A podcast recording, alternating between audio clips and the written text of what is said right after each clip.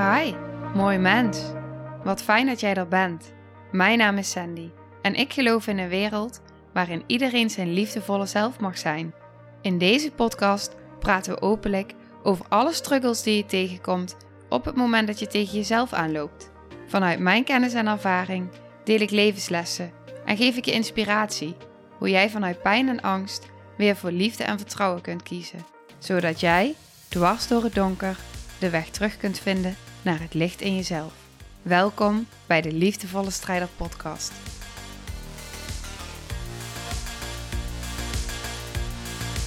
Hey, wat fijn dat jij er bent. Dank je wel dat jij er bent.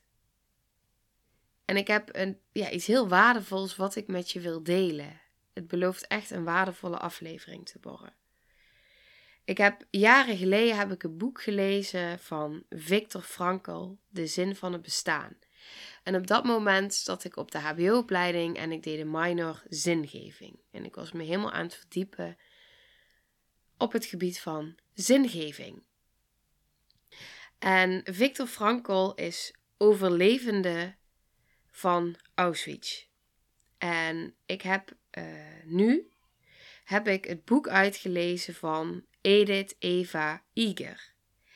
En zij is op haar zestiende in 1944 ook in Auschwitz terechtgekomen en heeft het overleefd.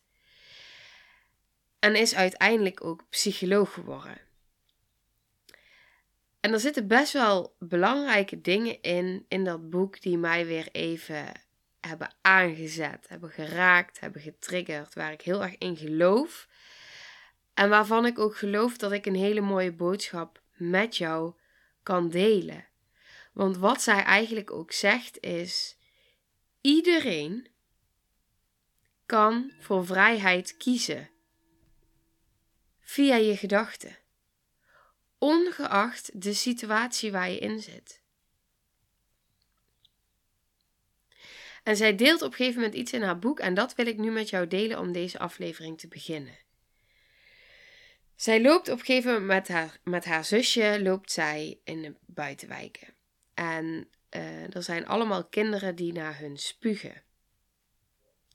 En haar gedachte is: wat verdrietig dat deze kinderen zo gehersenspoeld zijn om mij te haten.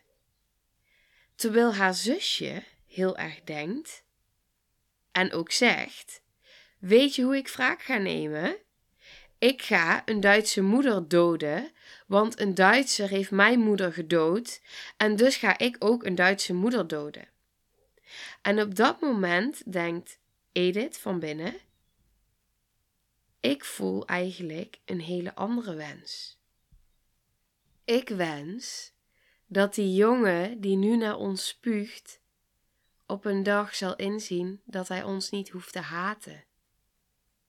En ze beeldt zich in dat hij dan met een bosje bloemen voor haar staat en zegt: Ik weet dat er geen reden is om je te haten, en dat ze elkaar omarmen en vergeven.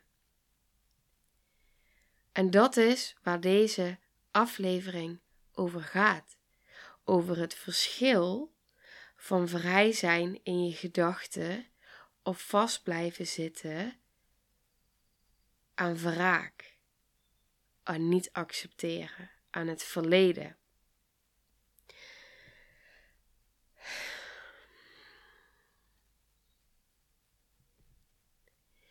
Eigenlijk is het gewoon zo. Er kan zoveel van jou als persoon worden afgenomen. Maar uiteindelijk kan jij altijd kiezen in welke omstandigheid jij ook bent geweest of zit. Jij kan altijd kiezen welke houding jij aanneemt. Ongeacht hoe heftig, hoe frustrerend, hoe pijnlijk, hoe, hoe intens een ervaring ook is geweest. Uiteindelijk heb jij altijd die keuze hoe jij reageert.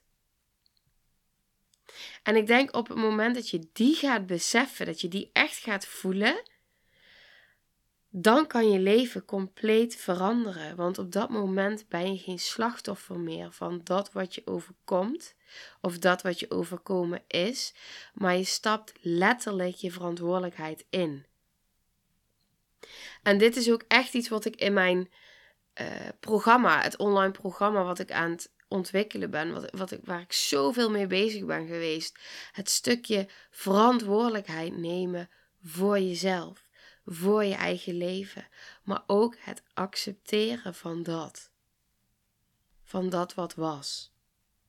Van het, het vergeven van jezelf. Het vergeven van anderen. Niet om dingen goed te keuren, maar om jezelf letterlijk te bevrijden. Want wat Edith op een gegeven moment ook gaat doen, dat vertelt ze ook in haar boek. Zij ging, en dat vind ik zo mooi, en dit is ook waar ik zo in geloof. Ik heb ook wel eens, ik ga eerst nog iets anders vertellen. Ik heb ook wel eens gehoord, uh, verhaal van dat bijvoorbeeld twee kinderen dezelfde omstandigheden hadden. Dat ze allebei door hun uh, verslaafde ouder uh, werden mishandeld. En die ouder kwam in de gevangenis en die twee kinderen, die uiteindelijk hadden allebei een compleet ander leven. De ene zat in de gevangenis en de ander was een succesvolle zakenman. En toen vroeg iemand dus aan hun van, ja, hoe kan het dat jij zo bent terechtgekomen? En de ene zei, ja, logisch, kijk naar mijn vader, die zit ook in de gevangenis en die heeft mijn leven verpest en dus ben ik ook zo terechtgekomen. Ik had toch niet anders terecht kunnen komen? Terwijl de andere broer op dat moment zegt: Ja, ik heb heel duidelijk kunnen zien wat ik niet wilde.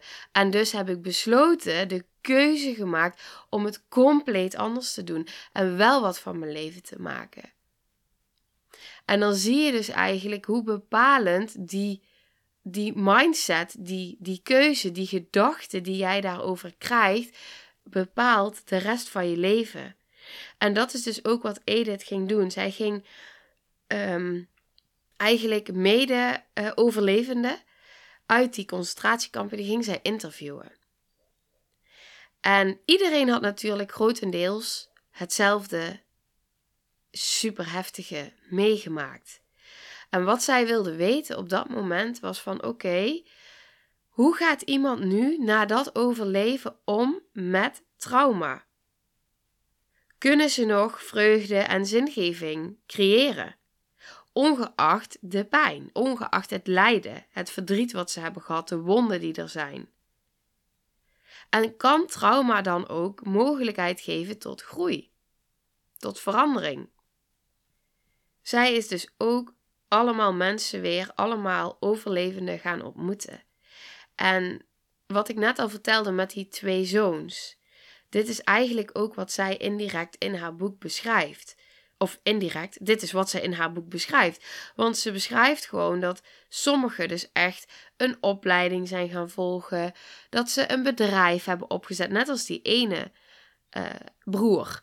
En dat ze vriendschappen hadden, maar ook echt een dagelijks leven wat ze nog steeds konden beleven vanuit voldoening. Vanuit zingeving, vanuit een bepaalde nieuwsgierigheid, vanuit een bepaalde ja, vanuit plezier, vanuit joy. Terwijl ze aan de andere kant dus ook heel veel mensen ontmoeten die helemaal in zichzelf waren gekeerd, stil waren. Ouders die zichzelf dus afsloten voor hun kinderen. En de kinderen die vervolgens niet wisten wat ze met de ouders moesten en zichzelf de schuld gaven van alles. Omdat ze in het verleden bleven leven.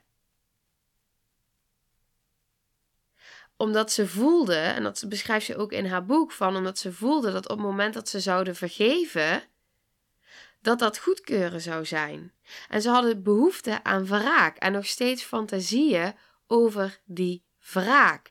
En dat is zo'n verschil. Want als je dan die verschillen hoort tussen die twee broers waar ik mee begon en ook dit weer, dan is het verschil dat je dus of in het verleden blijft leven in een gevangenis, een eigen gebouwde gevangenis. En maar blijft fantaseren om dat verleden te wreken. En maar terug blijft keren op dat wat is gebeurd en waar je het aan verdient. En dat het anders had moeten zijn zoals het is. Of je ziet de anderen die dus letterlijk hun leven nu verrijken.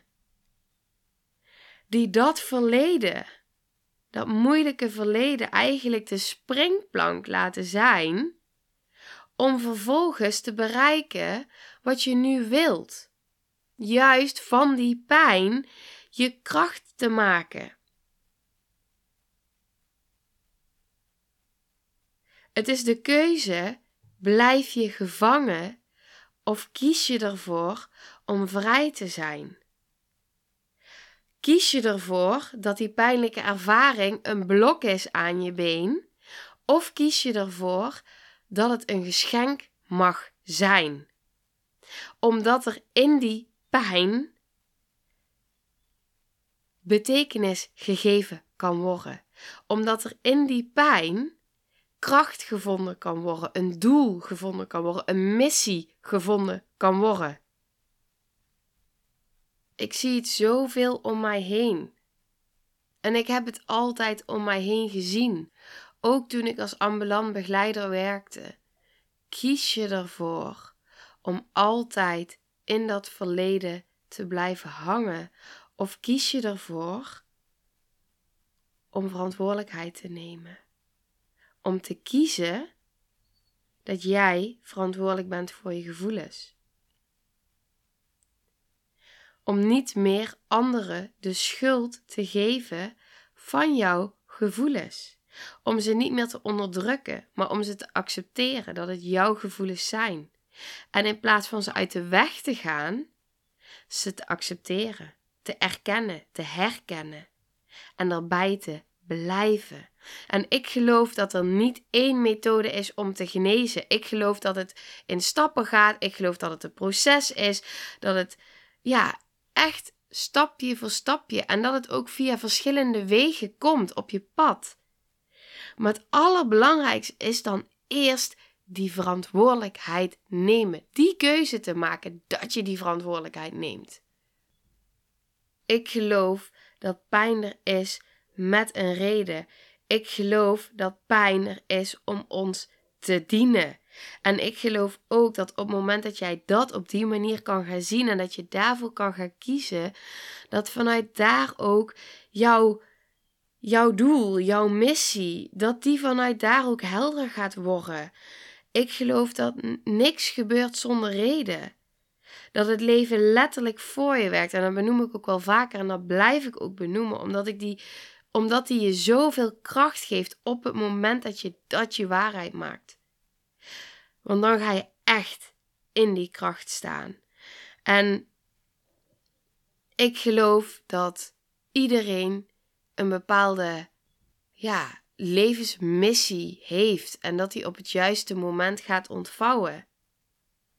Maar daarvoor moet je wel bereid zijn om de verantwoordelijkheid over jezelf en je leven te nemen. Want ik denk op het moment dat je dat niet doet, dat je dan eigenlijk ook je zingeving opgeeft.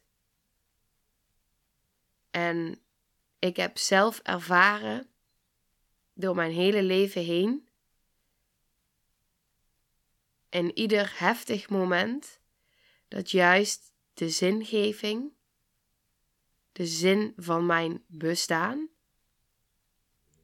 dat die, dat innerlijk weten, dat innerlijk voelen, dat dat hetgene is wat mij altijd heeft doen overleven. Het is hetgene wat ik altijd diep van binnen zo sterk heb gevoeld. Het is groter dan ik. Het is groter dan mij. En ik mag hier doorheen gaan. En iets in mij zei elke keer: blijf vertrouwen. Blijf erop vertrouwen dat het goed komt en dat het een hoger doel heeft. En dat was een keuze. En dat was zo'n interne ja, uh, gedachtegang ook. Dat maakt tot wie ik nu ben. En ik denk ook op het moment dat je kan gaan zien dat het lijden zin heeft. Dus op het moment dat je echt kan gaan zien van oké, het heeft een bedoeling, het is groter dan ik, het gebeurt om een reden, dat is wat je vrij maakt. Ongeacht wat er is gebeurd, ongeacht wat je is aangedaan of ongeacht wat jij hebt gedaan. Je kunt kiezen. Je kunt kiezen hoe je nu ergens naar kijkt, hoe je nu leeft. Ieder moment weer opnieuw. Je kunt kiezen om vrij te zijn.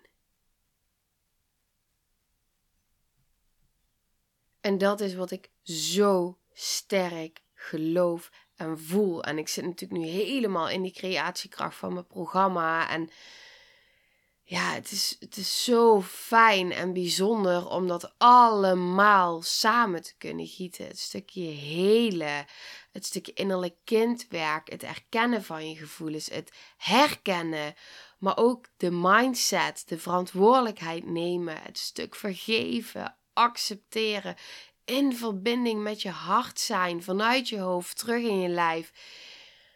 Ja, het is het is fantastisch en dat kan ik alleen maar creëren nu.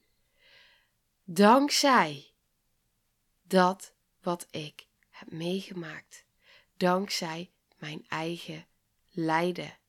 Dankzij de stappen die ik heb mogen zetten. Dankzij de persoon die ik nu ben geworden door alles wat ik in mijn leven heb mogen ervaren.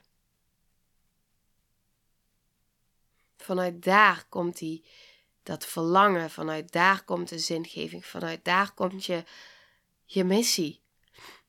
En mocht je voelen, ja, ik wil straks echt meer informatie over dat programma, ik wil straks echt daar uh, de eerste in zijn die daar iets over hoort, stuur me dan gewoon een berichtje en laat het me weten, want dan kan ik je vast op de lijst zetten. En ik ga pas uh, natuurlijk na mijn zwangerschapsverlof ga ik hem echt pas voor de eerste keer lanceren. Gaat de pilot worden. Ik ga er coaching bij geven. Ja, ik zit er helemaal middenin. Ik vind het helemaal fantastisch. Maar mocht je nu al voelen dat je denkt: oh ja, als het zover is, stuur me dan een berichtje. Ik wil hem voor nu gaan afronden.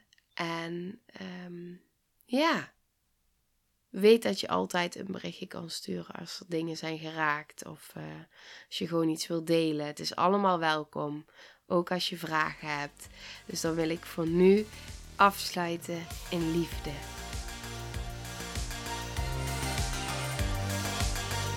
Nou, lieve mensen, ontzettend bedankt voor het luisteren. Ik ben heel benieuwd wat je van de aflevering vond en welk inzicht je eruit hebt gehaald. Mocht je nog vragen hebben of is er een onderwerp waar je meer over wilt weten, laat het me dan weten. En wie weet neem ik het mee in een van de volgende afleveringen. Als je het leuk vindt, kun je de aflevering delen.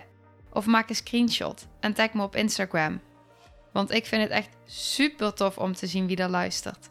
De link van mijn Instagram staat in de beschrijving bij de podcast. En wil je blijvend geïnspireerd worden? Klik dan op abonneer of volgen in de podcast-app waarmee je luistert. Dat zouden ik en alle toekomstige luisteraars enorm waarderen. Want dat zorgt er namelijk voor dat de podcast beter gevonden wordt. Nogmaals, dankjewel voor het luisteren en heel graag tot de volgende aflevering.